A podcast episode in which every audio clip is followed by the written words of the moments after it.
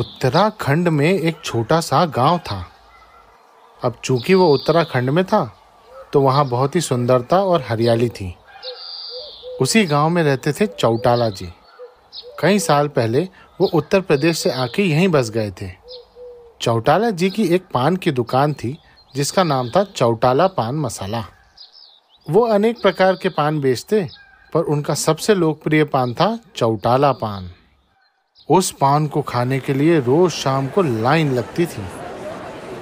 चौटाला जी की शर्त थी कि वो अपना पान लोगों को अपने हाथ से खिलाएँगे। घर ले जाके खाना या किसी और को खिलाना अलाउड ही नहीं था।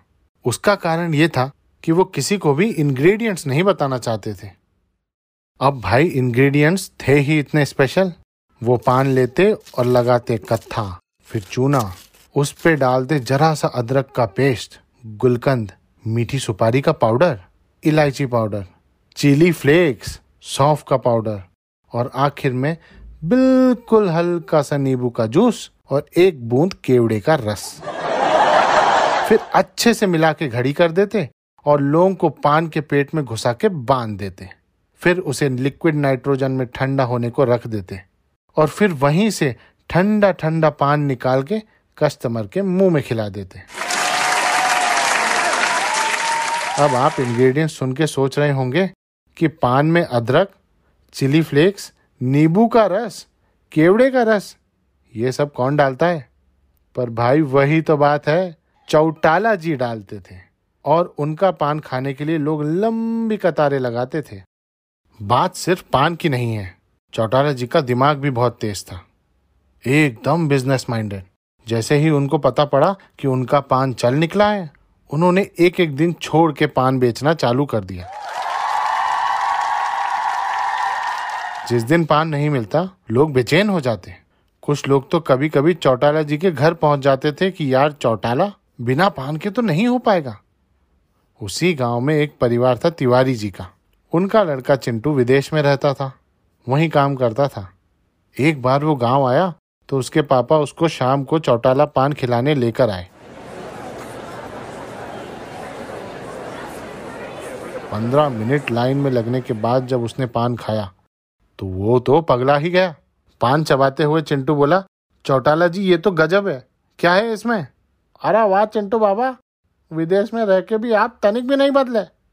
अरे, चौटाला जी, ऐसे कैसे बदल जाएँगे? पर आप ये बताओ, इसमें है क्या? चिंटू बाबा, वो तो हम ना बता पाई। इसकी रेसिपी तो हमारी यूएसपी है। ओहो चौटाला जी यूएसपी अरे चिंटू बाबा, थोड़ा बहुत वीडियो देख के ऐसे ही वर्ड सीख जाता है। हम्म सही। तो फिर इसको आगे बढ़ाने का कुछ सोचा है क्या? विदेश में बहुत चलेगा ये पान। अरे चिंटू बाबा, काहे मज़ाक कर रहे हैं? पर आपने तारीफ़ की है तो इसके बदले एक और पान हमारी तरफ़ से। चलो। और चौटाला जी ने गप से एक और पान चिंटू के मुँह में डाल दिया।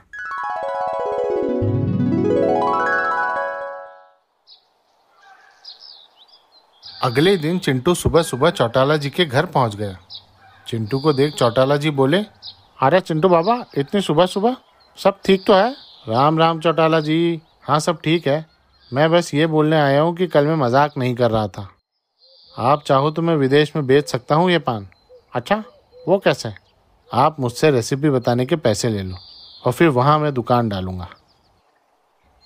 चौटाला जी सोच में पड़ गए। काफ़ी देर कुछ भी नहीं बोले। कुछ समय बाद चिंटू ने खुद ही पूछ लिया, क्या सोच रहे हैं चौटाला जी? कितने पैसे लेंगे? चिंटू बाबा, मैं रेसिपी तो नहीं बेच पाऊँगा, पर हम आपको फ्रेंचाइजी दे सकता हूँ। ये पान शिप कर दिया करूँगा। एग्रीमेंट ये रहेगा कि हम एक मशीन बनाएँगे, उसमें सारी सामग्री डालेंगे। हमको पता है कि विदेश में बेचने के लिए इंग्रेडिएंट्स बताना ज़रूरी है, पर बनाने का तरीका हम नहीं बता पाएँगे। उसके लिए हमारे पास एक मशीन है सारे पान की असेंबली वही करती है। किस इंग्रेडिएंट्स के बाद क्या डालना है और कितनी मात्रा में डालना है, वो सब हम उसी से कंट्रोल करते हैं। ऐसी एक मशीन हम आपको भी दे देंगे। आपको फिर रॉ मटेरियल हम शिप कर देंगे। आपको उस मशीन से पान बना के बस बेचना रहेगा। मुनाफा पचास पचास प्रतिशत। दुकान का नाम रहेगा चौटाला पान।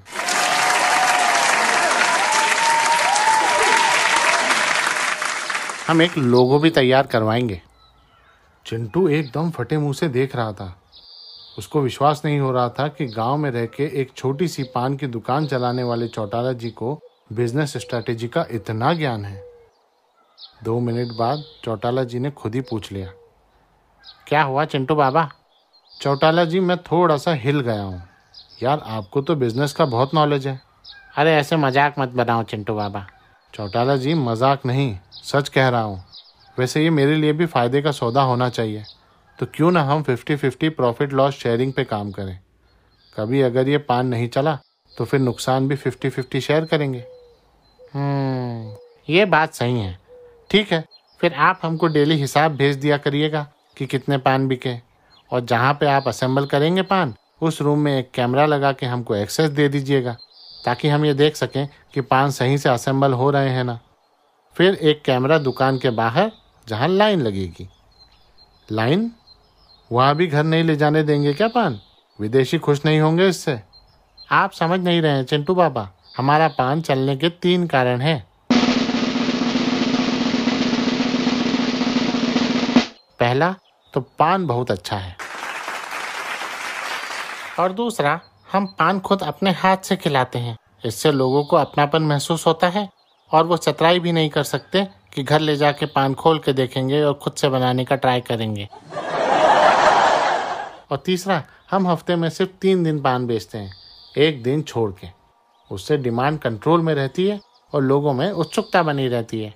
मतलब आज पान नहीं बेचोगे? देखो, आपको भी लत महसूस हुई ना? चिंटू चौटाला जी की तरफ़ झुकते हुए बोला चौटाला जी आपके चरण कहाँ हैं? अरे अरे अरे चिंटू बाबा आप फिर टांग खींच रहे हैं हमारी.